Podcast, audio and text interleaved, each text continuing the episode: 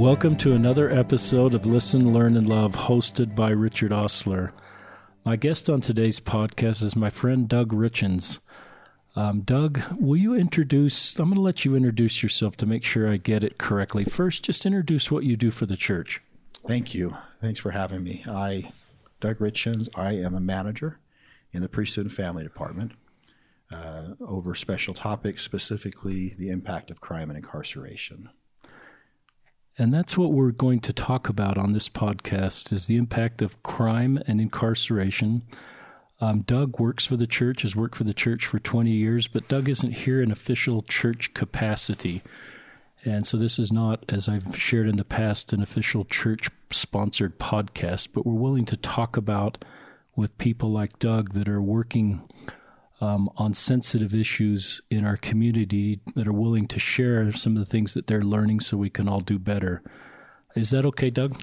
That's perfect. Yes, it's a. Uh, this has just been a journey, and it's important that my journey be expressed in my voice, and then there's that professional hat that I wear that's apart from this. But the subject needs to be talked about. So and this is that podcast where we're talking about all those subjects. Um, in this case, we've never done anything about crime and incarceration. Um, and I recognize that um, there's a lot of families that are dealing with this. And we need to be able to talk about this and keep the family circle together. So I'm going to make sure Doug does a lot of talking. Um, Doug is a father of um, six kids, got a degree from BYU and tell us about professionally. You're in the middle of education, even in your 40s. Yes, yeah. Uh, pursuing a degree from Purdue University, uh, doctorate, Juris Doctorate program from them. And is that related to um, your church work um, in crime and incarceration?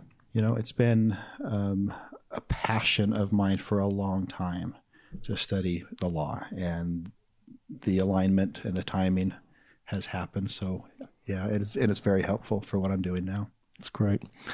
We have said a prayer before we started, as we often do in these podcasts, and we just, I just hope that I'll ask questions and make sure Doug does a lot of the talking, so the things that he has prepared and his insights will be helpful for you, our listeners. Some of you are working on this issue within your family, but some of you are local leaders. Um, or and wanting to help families that have families in this space and I certainly didn't have any training on how to minister to families that had family members in this space. So I'm looking forward to what Doug will share with us. But maybe I'll just let you start where you want to start, Doug. The subject is the important thing today. Um, I do think it's important, though, that we talk about our journey into this Good. a little bit. All of us have a touch point with the criminal justice system in some fashion. Um, increasingly, and in many homes, surprisingly, a, a large percentage of homes have a, a, deeper involvement, a really tragic and troublesome journey through that. For me, I don't even know uh, where to begin. The probably the, one of the most important experiences of my younger life. Grew up in Salt Lake City, East Mill Creek. Skyline High. Skyline High. You were a rivalry, you know, Highland High. We were always okay. getting beat up by Skyline. Maybe we beat you in a few things, but uh, I don't remember. it's a little blurry. It is blurry, but keep going. Thank goodness it's blurry. Um, my older brother David had returned home from a LDS mission in Venezuela. I was 11 years old. He had rolls of film that needed to be developed. He turned them into slides of all crazy things. I remember sitting in the basement loading carousels of his mission slides, so excited to see his mission. And as that, you know, we hung a sheet on the wall and he hit play and started to, to advance the slides through the carousel. And I saw poverty like I had never seen. Now, that's not all of Caracas, that's not all of Venezuela, but many of the areas David served. Um, you know, I was 11 years old, raised in Mill Creek, active member of the church, and I, I said, "What is this? Holy cow!" I made a few comments, and I don't remember the words that I said, but I remember talking that uh, I'm so glad this doesn't exist here. Was the gist of what I was saying. You know, my dad, who is a Uh, we lost dad a few years ago, but just a good, good man. He could really sit in the gutter with someone who was struggling and just listen. Very gifted that way. He said, "Son, let's let's go for a ride." So we got in the car, drove downtown Union Station, literally went to the other side of the tracks behind uh, there and looked at the homeless populations in our valley. Um, we got out of the car and walked around those bridges, under those bridges, and I was scared. I didn't understand it. And at the same time, I was having a, just a really significant awakening that there were needs right here that I didn't know existed. I grew up in a good home, a home that didn't talk uh, real openly about sensitive subjects, but there were a few touch points where we went a little bit deeper, and this was one of those. Poverty. Yeah, on poverty. Um, as I became a working professional, I served a mission in Argentina.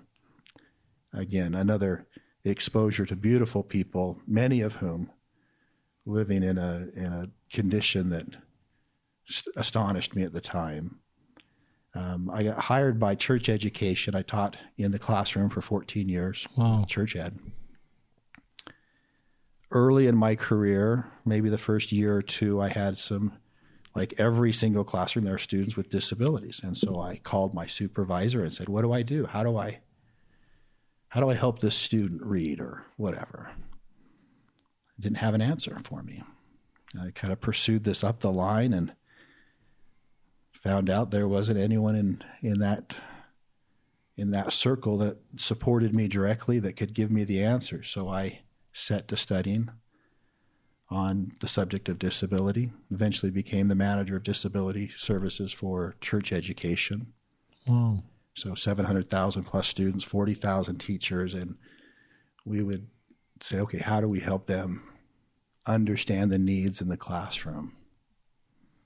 Uh, that changed me. Those years of studying, taking what I had learned and just starting to share it with my colleagues, um, and finding a way to to help that organization was really important. One day, I was at the church office building. A colleague came in and threw a a spiral bound curriculum on my desk, and it had been written by um, a group of uh, Institute of Religion instructors who served at the Salt Lake prison and it was a prison curriculum. I didn't know it existed. This was about eight years ago.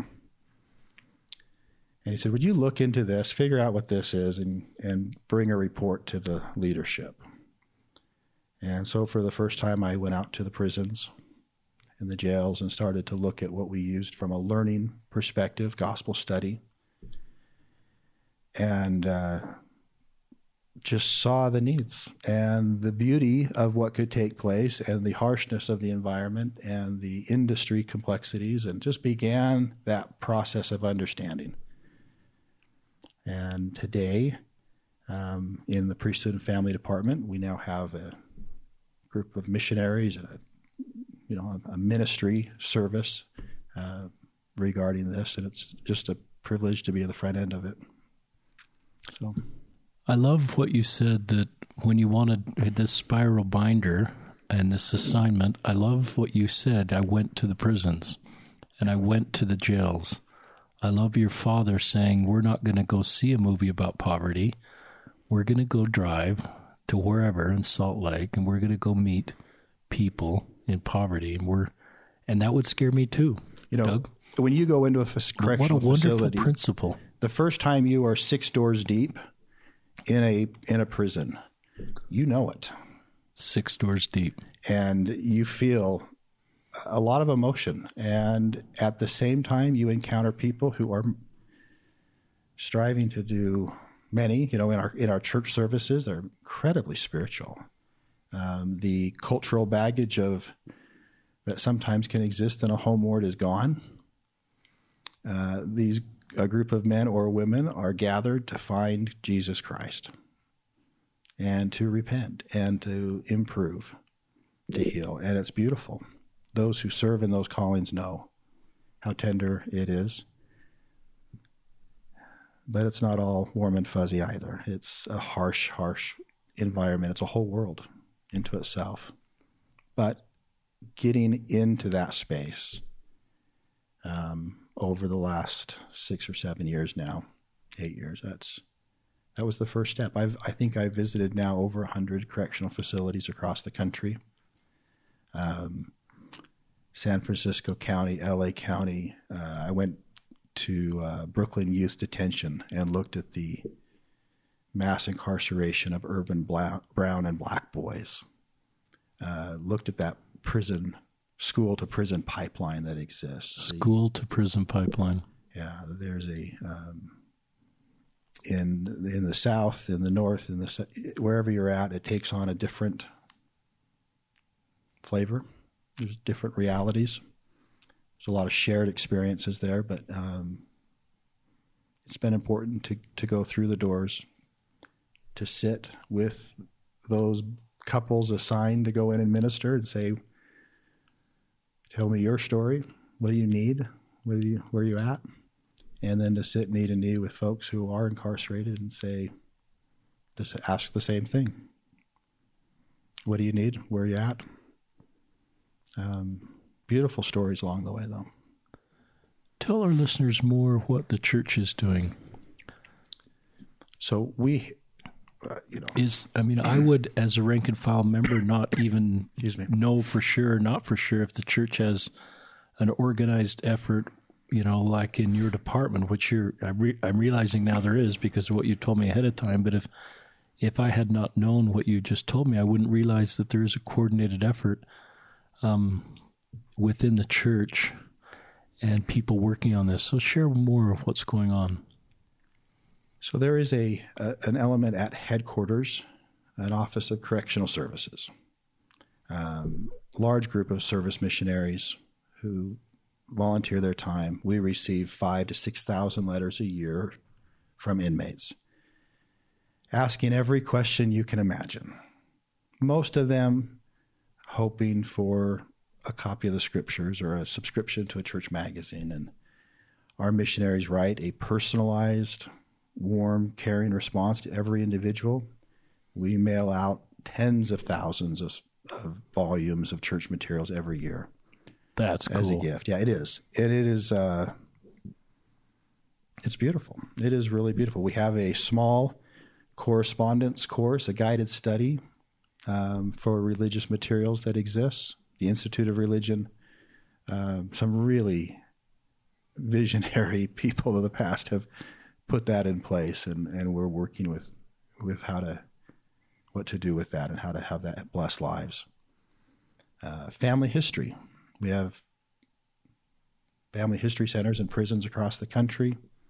There's different ways individuals who are incarcerated can can engage in that. You know, what's so interesting is that um, the language we use for the family history work in prisons is we we focus on this phrase my unfinished story and as individuals look to the past like we all do. We look to the past and we we learn about our our ancestors.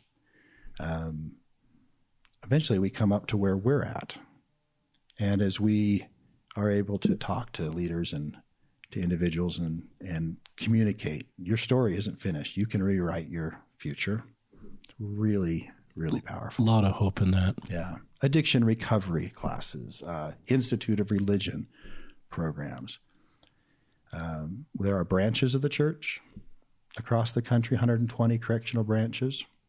There are hundreds, hundreds of ministering uh, experiences where a stake president would have a facility, a correctional facility in the boundaries, assign a high councilman perhaps, or just call a couple and say, here's someone to go visit, get in there and, and meet. Um, it's really a cool. A lot going on. Yeah, a lot going on. I can't remember which one's assigned to our stake, but I think it's Wasatch. Okay. And um, and the men and women from our stake that serve in those callings often don't want to come back to the ward.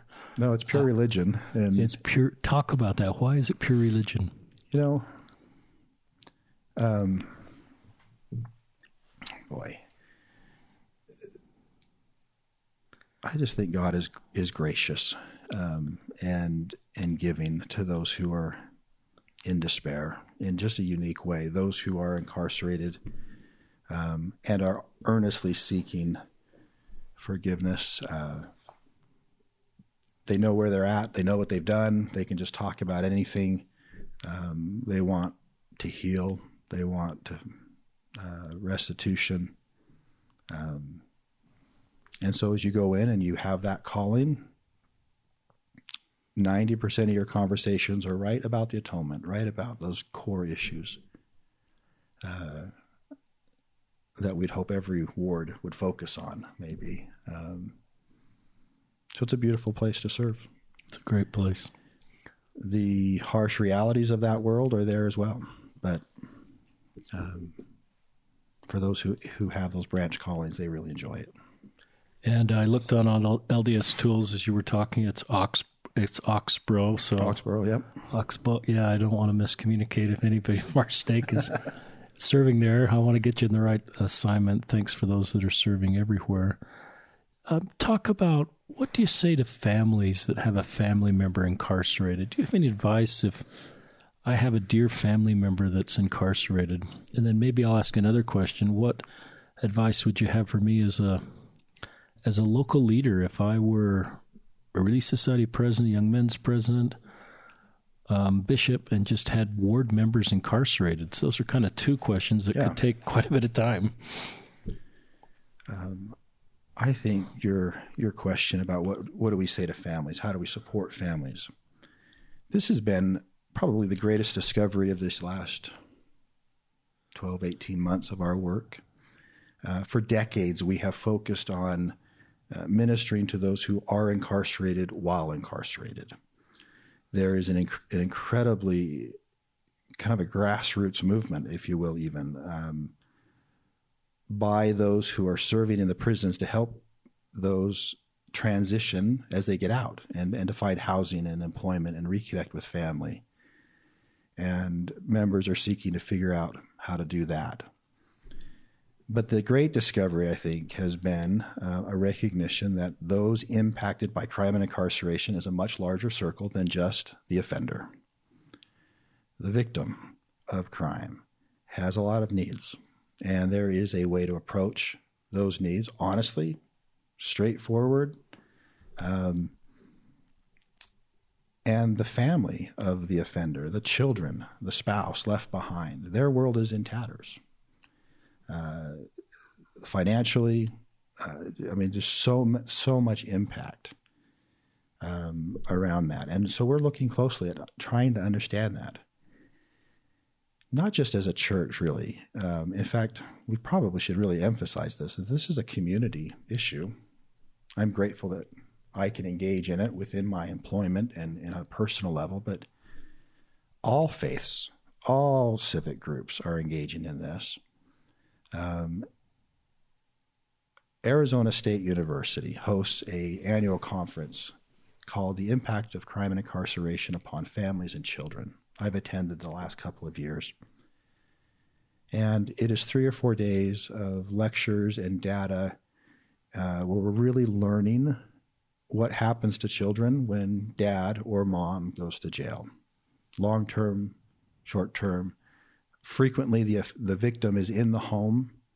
Family relations are torn apart, not always, but it's common. Um, and our eyes are opening uh, I think, to this reality. Leadership and and members are increasingly very sensitive to these needs. Um, so I think number one would be we talk. We walk through the door. If brother so and so is uh, incarcerated and there's confusion and there's shame, there's embarrassment, you want to you want to be sensitive in all things but not indifferent. And you want to walk through the door and listen and meet the needs that are that are coming. That spouse is going to be facing bills and loss of health insurance, perhaps, and a lot of other things, and that world is crumbling. Kids are confused. In fact, the data is showing that uh, the child of a parent who's incarcerated experiences the same level of trauma as a victim, a child who was who was victimized. Wow. So you're looking at a family in crisis. Maybe they put on a strong front, maybe they don't, but they uh, they're they're confused and they're scared. The industry, the criminal justice system, is difficult to get your arms around. Even more so when you're thrust into it on the spur of the moment because of an altercation or a crime.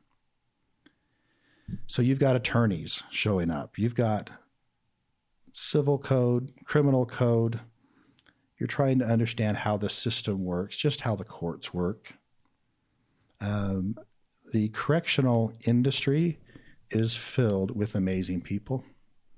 Uh, leaders across the country, national leaders, are are just phenomenal. I've I've been in the Federal Bureau of Prisons in D.C., met with officials, um, looking at how they fulfill their obligation, uh, and also are seeking to do it in a way that doesn't inflict more harm than they need to. But the the industry is enormous. It's an eighty billion dollar a year industry. Um, and so you have got uh, a lot of interests coming together within this within this moment, this crisis. Um, and when I say eighty billion dollars, we've got those who build the prisons, those who provide the security, the cameras, the body armor, like all the realities of running a jail or a prison. Uh, it's a big business. Mass incarceration is a big business. You've got a political side to this. Yeah. Um, where for many, many years in our country, people have been elected on get tough on crime language. We still see that today. Uh, tough on crime is essential, tough on criminals doesn't maybe always work. 95% of those who are incarcerated will be released. What can we do during that time period to help prepare them for society instead of just the punitive model. But that family in your community that is impacted here, there's an there's a there's an arrest or an investigation that drags on for months, and um, you walk through the door and you listen and you say, "How can I help?" You cry a lot, probably, um, a lot of fears, a lot of unknowns.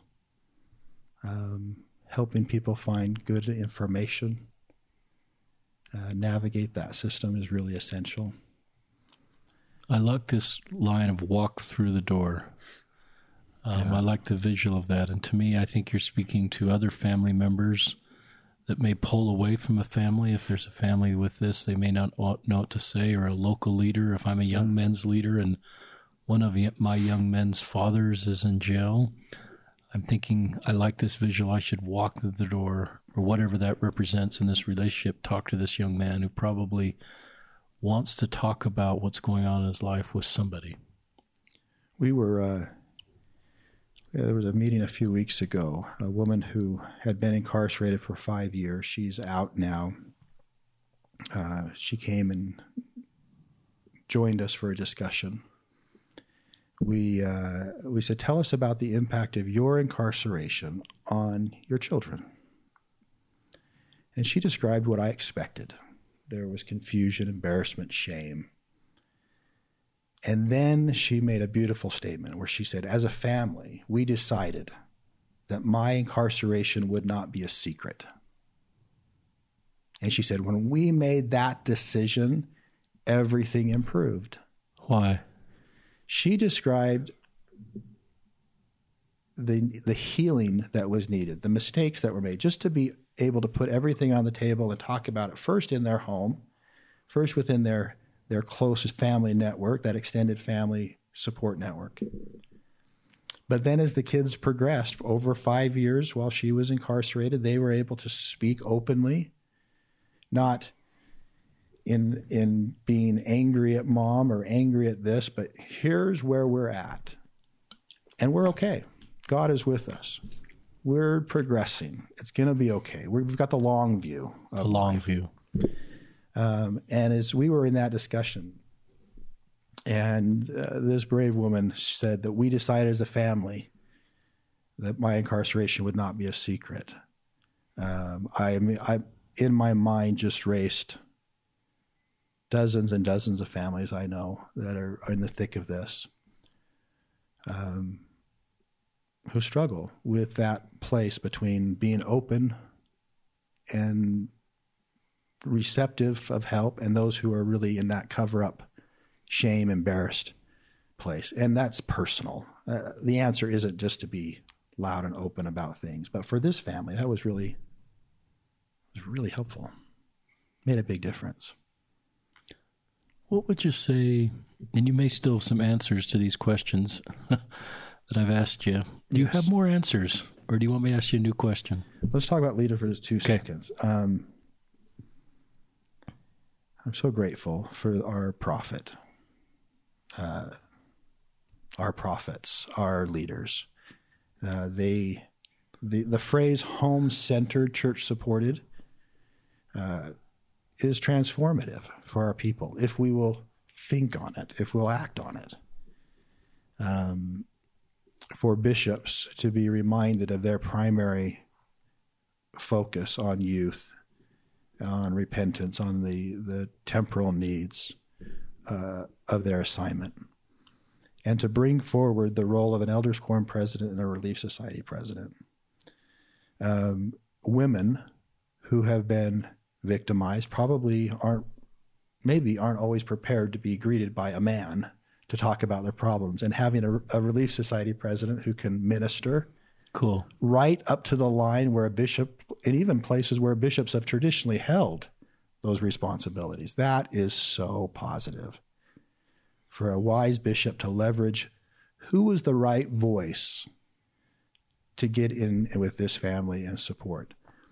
Not that the bishop wouldn't be involved, but an elders quorum president, a relief society president, a delegation to a couple that's has the the bandwidth and the resources to help. That's some really smart thinking. Um, it's hard for a bishop when someone is arrested from their ward. They don't, perhaps they're a young bishop and they don't know the, how do you get into jail? I mean, how do you get in to see someone? How, you know, you're starting from scratch around a lot of these issues. Do you keep the records in your ward, or do the records right. go somewhere else? I'm starting to think of these questions that I've it, never it thought just of. snowballs. Do and I still a priesthood responsibility if the, if they're physically living out of the ward in jail? Yeah. Um, thinking home centered, thinking individual first. What's the right thing to do? What does this person need today? Um, one of the silly. I'm a baseball fan, and one of the analogies that I think is really important came uh, as I was listening to this World Series this last year. They were in Game Six in Houston. Yes, and I hope you're not an Astros fan. That was painful. No, we've been. I've been in DC quite a bit. And it was fun to watch watch the Nationals move forward, even without Bryce Harper. But the uh, um, we were in game six and the, the commentators were talking about a potential game seven. Do you keep this pitcher in reserve for this game? And I don't remember which of the guys said it, but he said, uh, he said, no, you play the game you're in first. Um, I think there's a, there's a, a, place in that where we could draw some analogy for ministering to those in crisis, whatever that may be. If it's uh, someone who's struggling with thoughts of self harm and suicide, someone impacted by crime and incarceration, mental health. None of these issues happen in isolation. There's an addiction component, there's a lot of things happening all at once. And you got to play the game you're in. That leader needs to go in and minister here, now needs. And um, in a way that the Lord would have him do. Uh, to exercise and turn those keys in, a, in an inspired way is the work. That's the work. Love that. So, who's your favorite baseball team? You know, we're Red Sox. You're Red Sox fans. You know, fans. And, yeah, we, Sometimes I want to do this. I think every one of my children owns something that says Red Sox on it. my my 16 year old has about 12 shirts that say Red Sox. So they're a good team. um, my favorite's the Dodgers, and they keep breaking my heart. And I had higher expectations this year. Anyway, um, I love what you just taught there. And I love because I remember Game Six and them talking about these pitchers. I, I can't remember who the pitchers were and yeah. who the commentators were, but I love I love that. You got to be present. You got to be in through the door. Um, for many years, I worked on the suicide prevention resources for the church, managed the development of that work, and that came through time and time again. Um, as we brought in experts around this, and we said, what is the most important thing we can do as neighbors, as community, as church, when someone is facing this? Be present. Be sensitive, give space, but also be there. Sometimes just in silence, even, but be there. That came through time and time again. And then uh, the second part of that was meaningful conversations, ask the real questions that need to be asked. If a family is in crisis because of a, a victimization and there's a, a, criminal charges and there's a you know there's an ongoing trial, um, you got to find your voice around that. You got to be sensitive and, and minister the way the Lord would have us minister, but um, walk through the door and be there and uh, be part of that, part of the solution that way. I love this line you said, Doug. Um, ask the real questions that need to be asked. Yeah. Any examples of that? Um, there's a couple. he was a uh, the husband was incarcerated for several years. He's been out about a year, and we've been working with them to understand the family journey. And every step of the way, I'm asking them to uh, help me understand the needs of they, what they went through at different phases of this journey, so our resources can can be more supportive and be better. Um, I find myself frequently wanting to hold back from asking some really hard questions. I want to be sensitive. So I, I tread lightly. But in the in a, in a recent exchange, I asked, okay, what was the lived experience during the arrest phase? What what happened to you from the spouse perspective, not the husband, the spouse and the children? What did the children feel at arraignment and sentencing? And certain benchmarks along that journey. Um, that was the first question you asked to the person that got arrested or to the family? To the family. Okay. And it was interesting because the husband, who had been, a, been through the incarceration, wanted to maybe share some of what his family went through.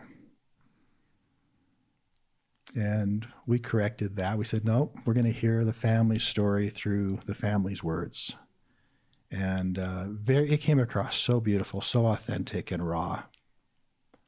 The lived experiences, I think if I think if most it came up frequently. The spouse is describing very difficult lived experiences. And repeatedly, she was expressing that no one around them knew really what they were going through. It was hidden. That was the part that broke my heart. Could we have been uh, in a place as a people, as a community, where we could we could be a little more open to get the the ministering and the support that was needed. Every journey is different. I, in retrospect, maybe that was handled perfectly for their needs. You can't help but wonder: could we have been more understanding? Could someone have come through and said, "No, really, where are you at with your finances?" There's no way you're going to keep this house, right? There's whatever the those realities were. Um, that's a space for a, a good friend, a called leader, an assigned leader, however we wanted to minister, but um, would have been helpful for them. I love that.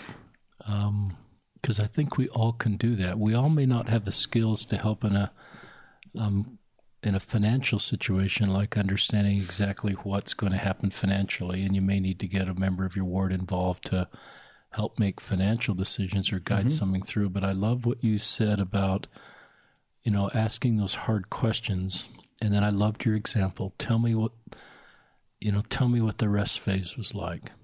You know, tell me how that felt and. I think I'm like you. I, I would think those would be inappropriate questions, and I wouldn't want someone to relive their painful experiences. But I don't have any clinical training, but my ministry of just talking to people has taught me in trusted situations, those are people want to share that experience, and it's healing for them. Yeah. Um, and it is a fine line. You don't want to inflict a trauma. I wouldn't ask that in the front of elders quorum. Right. It's it's um, about place and timing, yeah. and according to that that soft spirit that guides. But the, soft spirit. Uh, um, but to get to the root of the issue is really a, an important thing, and that's that's something as neighbors, as community, we can do. You can you can go to the halfway homes, the shelters, the jails, the prisons, right? You can volunteer. You can choose. You don't have to, this doesn't have to be through the church. There are so many places to serve. And you get that experience of sitting with someone and saying, "What do you need?" Um, it's transformative. It's it's the real thing.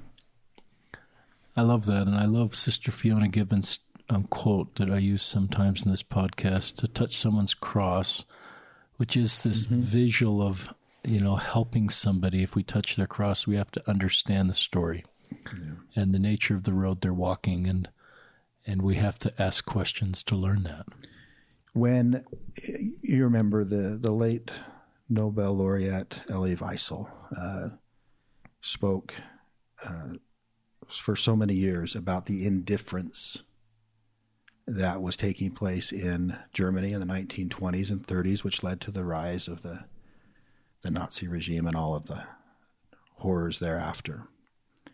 Um, that word indifference regarding the Holocaust is very sacred maybe to a, a, a lesser degree, there is a place of indifference amongst all of us in our communities, whatever our faith tradition. There is a place of indifference regarding these issues. We're incredibly polarized in our news media. Um, the information flowing into home by home is so different, and um, that's a that's a enormous challenge, an enormous problem. But at the end of the day, uh, we have a enormous mass incarceration human crisis in this country. We cannot afford it. It is not. It's a failed experiment. Um, to remain indifferent maybe isn't the best way to approach it. Uh, immigration, detention on the border. There's, a, there's been so much over the last several years that we have all faced as citizens. Um, it's easy to take a, a, quick stab and make a call and, and, and plant your position around these political issues or these different views, but to study out a little bit, to hear the, the broader realities, to seek a, a higher truth around these issues prepares us to know when our voice is needed, when we will write to lawmakers, when we will address social issues um, with greater sophistication, greater honesty. I hope our listeners just heard what you just said there. I mean, really tender for me. Um, no one's quite said what you said about, you know, as the information in coming to homes is so different based on where we go to that information. Yeah. And it's easy to state our flag and it's but it takes a lot of I can't remember the word you used to me it a lot of maturity to Um, I call it the trap of unearned opinions. It's easy for me to quickly have an opinion about an issue. Mm-hmm. Um, I love what you did. Mm-hmm. Um, you said I when that binder was sent in front of you, you went and walked into prisons. Yeah. And I think there's a principle there when you're talking about a marginalized group is to or a complicated social or political issue is to have the maturity to try to not develop concrete opinions until you've really tried to investigate the story. And I think part of the way to do that is to somehow directly interact or hear stories of the very people we're talking about. And an individual listening today may not think um, that their involvement in the uh, the crime and incarceration umbrella of problems is their arena, but the same skill sets apply. Of getting into the weeds with the issue, choosing to be a listener, choosing to hear all sides, um, synthesizing that information, and at some point you use your voice. You just have to. The palatability about talking about criminal mistakes, the shame of having been a victim, the shame and embarrassment of a family member uh, hiding a secret life and addiction or whatever, and then the, the uncovering of that. Um, we've got to we we have to move past that. If we go to uh, pick a city, right? You pick a big urban city. If we go to Georgia, we go to south side of Georgia there, and we're going to be in some communities where there is a a, uh, a revolving door in and out of jails and prisons, right? Uh, communities are so aware in the urban setting around um, uh, the incarceration component. Ministries, churches are really well equipped to support the families. They know these realities. They're in the streets. They're trying to get these kids off the streets who are going to be the next ones to offend. Maybe in arch faith tradition, maybe in other faith traditions, this is has just kind of reached a, a, level of crisis where we have to pay attention. Many of your listeners are, are would be really surprised at yeah um, these realities. But it's time. It's time to engage a little deeper, a little little bit more. There are those who are going to be listening who have been in these waters for decades, and they're going to be shouting because they're saying, "Yes, we are trying." I am so grateful for those who have gone before, um, who have been in the jails, been in the prisons, been in the ministry. Um, so many have dedicated their lives to helping and healing. This is just the next step. Talk about shame in the context of this space. We talk about shame a lot in this podcast about different, just you've used that word a few times. Yeah. And I've always felt that's I've always thought that's one of Satan's greatest tools. Obviously, committing a crime, there's I assume there's sin involved and yeah. a mistake, and that's but sort of the shame is often one of greatest of Satan's tools to sort of add to that. Um, this the crime and the sin are, are really it's an interesting point of discussion. There are sins that are not criminal. That's true uh, there are there's a space of overlap, and even within our our international church, right? Um, there are behaviors that are sin across the the belief system that we have regarding drugs, for example, or uh, word of wisdom issues. Some of those acts are criminal in the United States and not in we choose Spain, right? So you can have a member of the church who uh, is doing the exact same act using marijuana, recreational kind of thing. And, and it's a sin, we would say, I guess. And we would then say it's criminal here, but it, it's not criminal in a different country. And so, as a church, as a people, we're asking um,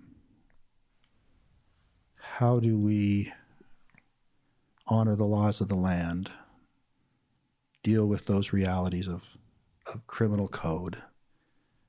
Always keep in mind this is about a long view, the spiritual progression of the individual. Um, in a recent visit from one of the senior leaders of the church to the prison, a beautiful comment was made, which is, uh, which was the the Lord will forgive you, the inmates, probably f- long before society and even the church will forgive you.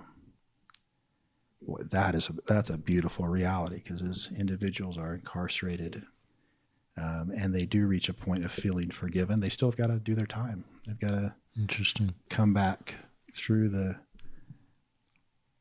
through the portals. Shame uh, exists on lots of levels. Um, families, teenagers. We could talk about teenagers for a minute. Uh, parent is incarcerated, a sibling is incarcerated, an uncle. Um, in some parts of our communities, what's the big deal, right? Everyone's uncle, everyone's brother's been through something, right? In other parts of our our people, it's we're very insulated from this world, and it, and it becomes a, a stumbling block. It need not be. Uh, mistakes happen. Sometimes our addictions are socially acceptable. Sometimes they're not. Interesting. My dark chocolate uh, addiction doesn't send me to jail, right? but um, I don't mean to make light of, of it of that. But the there there are elements that carry a a level of being able to discuss and palatability within our people. That's where we got to change. Just be accepting, inclusive. Um,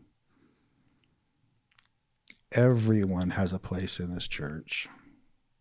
Everyone has a place in our society. Um, if they're seeking that space, how can I help them arrive? Let me share one story about that keeps coming to my mind around this. Several years ago, I was in Boise visiting the state prison there.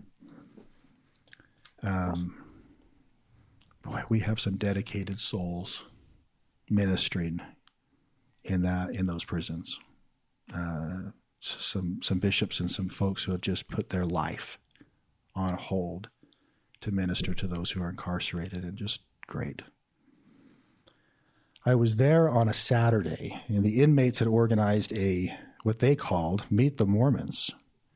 And it was an open house in the prison for anyone from other faiths to come in and learn what the church teachings were. I was stunned wow. that these inmates had organized this. Um, I was brought in. I'm a speaker at this. Give my uh, my share my thoughts and my my discussion points. Um, at the end of the meeting, a closing prayer prayed for a man who was going to be dying very soon, and they they, they, they were very emotional in this prayer as they talked about, please bless our dear brother in his passing. Uh, I immediately asked the bishop after the meeting, what was that about? Who is this? There's a member of the branch, a man who had been incarcerated for 17 years, was a member of the church prior, uh, had been a faithful attendee and, and kind of internal leader, if you will, for those 17 years.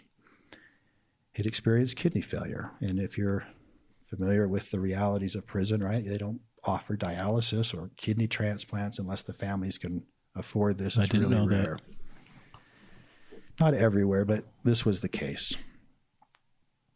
So he was uh, slipping away. I, they asked if I wanted to see him. So I was taken deep into the prison infirmary. Um, Why did you say yes? I don't know.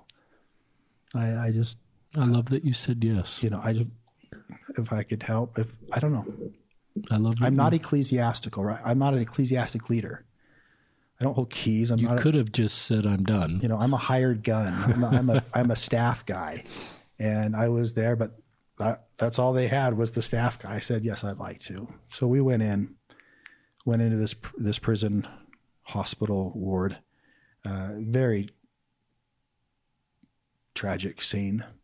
Uh, he was in his bed um, in a in a largely morphine indo- induced coma uh, as he was slipping away, and I sat on the edge of his bed, held his hand for a moment, and just told him I was from the church, and I love him.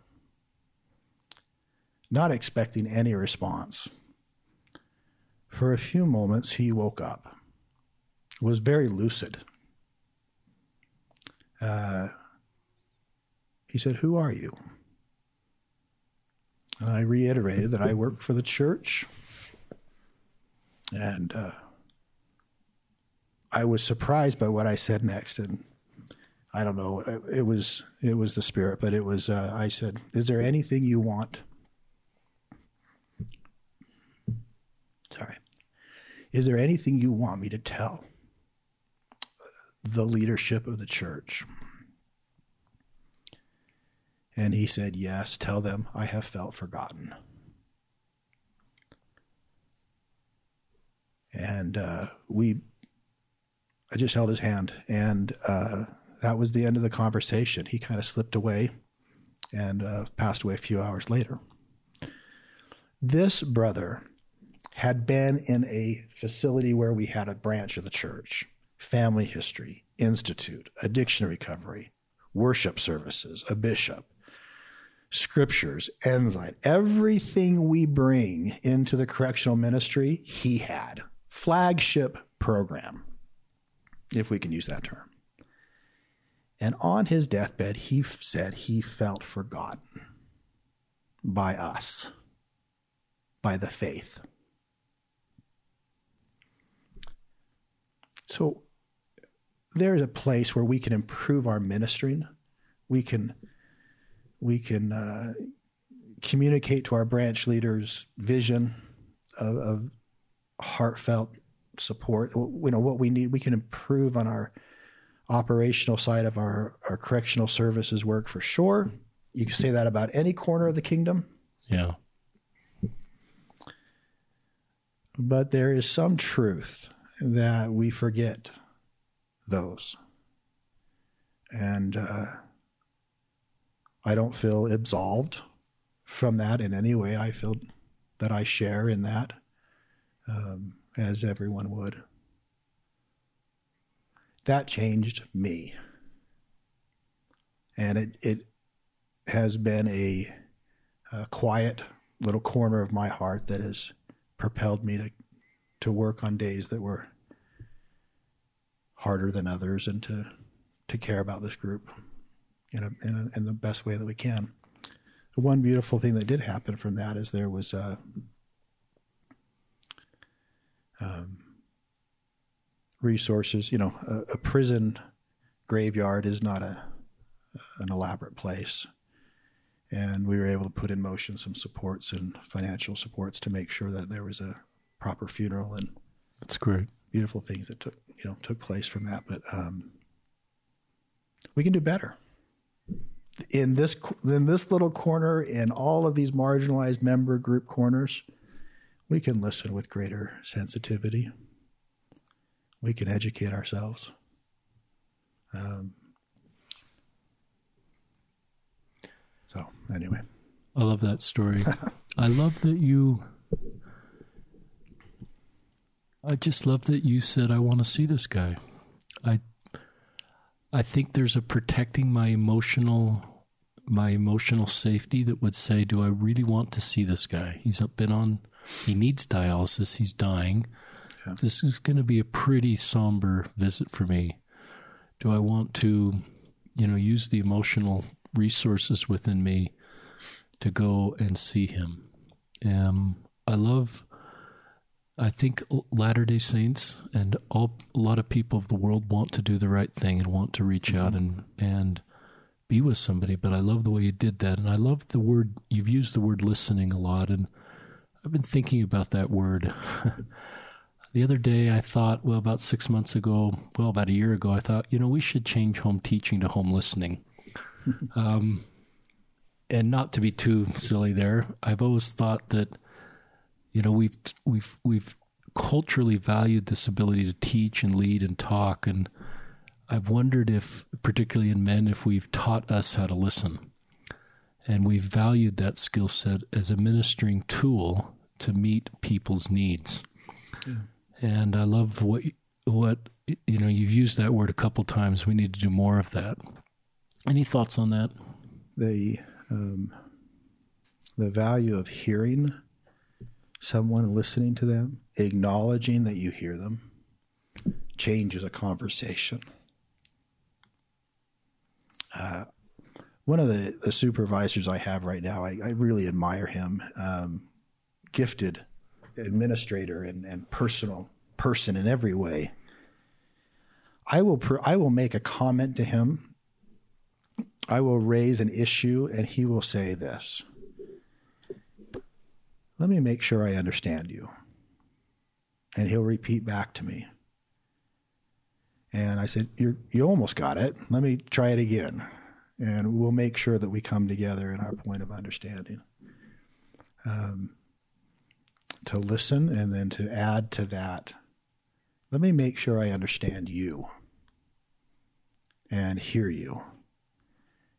Even if my little suggestion into the the apparatus in which I work that I bring forward doesn't go anywhere, I feel validated. I feel heard. That that means something uh, to all of us. I don't you can be thick skinned or not, but it matters.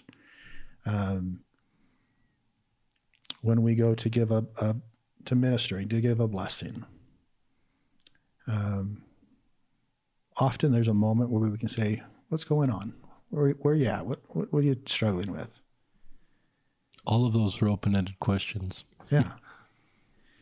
but then to say, "Let me make sure I understand you." I have found putting that in practice uh, really prepares me to provide a blessing or to provide a counsel if it's appropriate. It's not just a a skill set. It's a way of being. Being the kind of person that wants to make sure you hear others and really understand them. With our children, um, works wonders. Uh, my 16 year old is a smart, gifted young man. Um, cares a great deal about others. And uh, he'll come home from a wrestling meet telling me stories. And then there's always usually there's usually a point where it's something that matters more took place and I try say, tell me more about that. What does this mean? Do I understand you? Um, and he leaves sometimes just being heard. I don't have to progress to the lecture that is in my head that I want to give. I just think I love your answers there. Home centered, church supported. Um, I think there's a link there to then better interpersonal skills with listening be a key one that we need to do as we're as a as ministering and as part of our making our family strong and um, so both areas. Um, uh, another question. We don't have, you know, most of us that are members of the church, when we see the church, we and we see key sort of sensitive topics being addressed, we see that through our leaders, and we see general conference talks, or we see like Elder Renlund's videos about suicide that are excellent.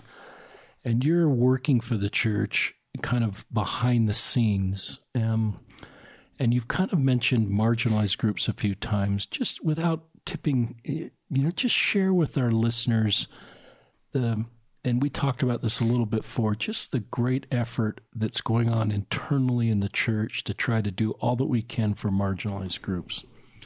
Happy to. The, uh, where do I start? Without you yeah, don't have to talk about a specific yeah, program there's, there's or so many beautiful moving but, parts. I think the place to start is to recognize that all of these issues um, are being faced by every faith community out there. For years, I have attended a conference called a Faith and Disability Conference. Leaders from different religions come from all over the world, and we talk about inclusion. And as I've sat around the table, there's a every faith tradition you can imagine is in my is in my discussion group, and we talk about how do we help someone uh, feel like they belong and they can contribute and they can progress. Um, this is a community thing. We're all seeking to improve in this. Um, those conversations within the, the headquarters of the church are, are have materialized into staff, into employees that are have been hired with tremendous skill set uh, on these specialized issues. It's phenomenal. Um, it's also been beautiful to see work groups organized across department lines so that the skill set of, you know, uh, within the church. So you got all these church departments. I think your average member of the church doesn't realize I all the, yeah. the moving parts inside. Uh, but it could very easily, and has been maybe perhaps in the past, um, compartmentalized. Uh, one of the great strengths of organizing this work right now is the cross departmental um, work group so that messaging avenues, content development, areas of expertise are all being brought together. That is really significant. So that when we bring an idea forward to le- the leadership or leadership make a request, there is a flexible, responsive, capable team to work on it. It's it's, it's remarkable. Uh, the Lord has provided in every way um, people, resources. Um, it's a wrestle, just like in any group. It doesn't matter if you're in or out of the church. It's it's it's a it's a wrestle, but we're uh, it's a very consecrated group, very passionate. Uh, thanks for sharing that, Doug. Uh, as I've just learned more about the inner workings of the church and I've recognized what Doug is sharing and what Doug does for the church directly is that there's a lot of wonderful, faithful people working on these really complex issues, and there's a real effort to reach and meet the needs of particularly marginalized Latter day Saints. I think sometimes my listeners may not feel like our leaders are always listening or always hearing.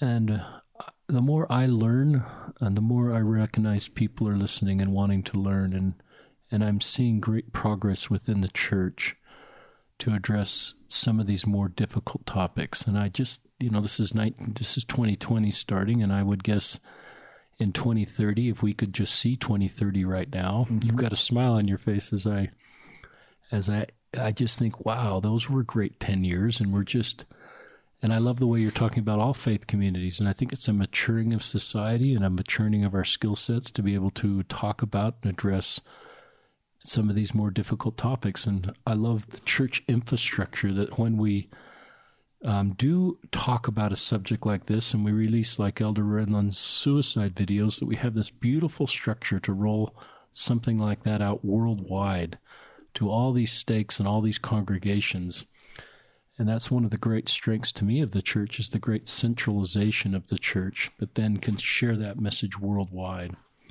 And so it gives me great hope as we just continue to move forward.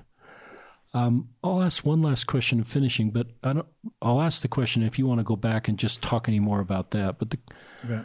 um, I'll ask maybe a few more questions. The question I, uh, before we went live, we talked about the copy of this painting that's in our home, the Pool of Bethesda painting. Yeah.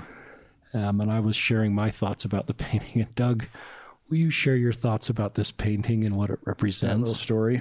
And or if there's anything you first want to go back on with what you're doing with the church. Um, I mean, just yeah, I'm happy to talk about the, the, the, little story I had with that painting, and I think it fits into um, the improved responsiveness um, happening in our wards, individuals from headquarters from a lot of different places uh, to, to specialized topics. But the the Carl Bloch Pool of Bethesda painting has been one of my favorites. The scripture story has always held my attention. Um, it's a uh, a number of years ago, I was recently brought into the priesthood department. I had been in seminaries and institutes, and I had been really focused on disabilities. Now I had this new assignment, and no one really knew what this was yet. We were figuring this out, but it was special topics. And on our plate were a number of these subjects. And how do we, what do we do? How do we organize this? Um, um, a meeting was organized down at BYU on campus um, for me to go and listen and learn from several experts. The Carl Bloch Pool of Bethesda painting was on display at the time. I don't know if it still is, but it was on display down there in Provo. I wanted to see this painting face to face. Art means something to me. I love uh, the experience you can have with the painting. So I arrived early, carved out a few minutes to step into the BYU Museum and to see this painting. When I arrived, the museum was under renovation and construction, and the painting was on the wall, but it was shrouded by this large piece of construction plastic. I could see through it. Um, and I arrived at the painting, and my first th- thought was my heart sunk. And I thought, oh, geez, I don't really get to see the painting. I'm seeing it through a scratchy, dusty, dirty plastic lens, right? And then the imagery hit me about where I was personally. Um, how clear did I really see the message of that scripture story? Where the Savior could say, Arise and walk, where he could heal. I think personally, I had faith in that story, but I was still seeing it through a cloudy lens in ways. Um, maybe as a people, uh, the culture of, of our people, uh, organizationally, our messaging from headquarters. I don't know, you could layer maybe several layers there. Uh, the truth had been given, has been given to us so many times by inspired, called leaders. Uh, but I was very aware that as a people, we're still seeing these issues through this barrier. And um, so there's been a part of my life that has said, okay, how do we remove that barrier? Uh, what's the next barrier in my life? Personally to to remove so that I can do this his work his way. Um, organizationally, what what barriers could we remove to facilitate greater inclusion, belonging, love? Um, as we ex- extrapolate across the church, across the world, um, the multiplicity of challenges uh, just grows. Um, the central message of Jesus's power, his whole life, his ministry, his being, um, needs to be seen clearly. Uh, so as I was on BYU campus, I had that experience. Then I walked into a room of tremendous scholars, of which I was the least and I listened as they talked about their publishing and their expertise around some of the subjects we were moving towards. I felt overwhelmed and all the above and thrilled that God had provided us with such expertise. And I could just see all the pieces are here uh, for us as a people to progress. And I think we are uh, small things, this podcast, others' work, messaging awareness. Um, not all of it comes from downtown Salt Lake City. In fact, probably some of the most important transformative pieces just come from member to member as we engage as a community. It's really beautiful to see. I really love that Carl Bloch story you just shared and I love the visual imagery and the analogy you drew from the from the cover over the actual Carl Bloch painting and your feelings about that. And thank you for sharing that. You're welcome. Um, I love what, you know, I call them non LDS tools callings. Like when you're talking about all these wonderful leaders that serve, some of those show up on LDS tools, but so much of the work in the church doesn't necessarily show up in LDS tools. And I think we have formalized callings that are LDS tools type calling. I have one. Um, you have one.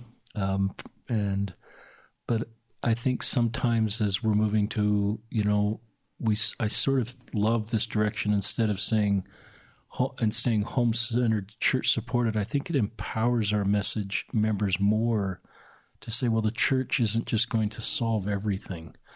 They've given, and Christ didn't solve everything. Um, but the tools and the framework and the teaching and the doctrine is there to empower us as members at times to do non LDS tools type callings mm-hmm. that can deeply impact other people for good.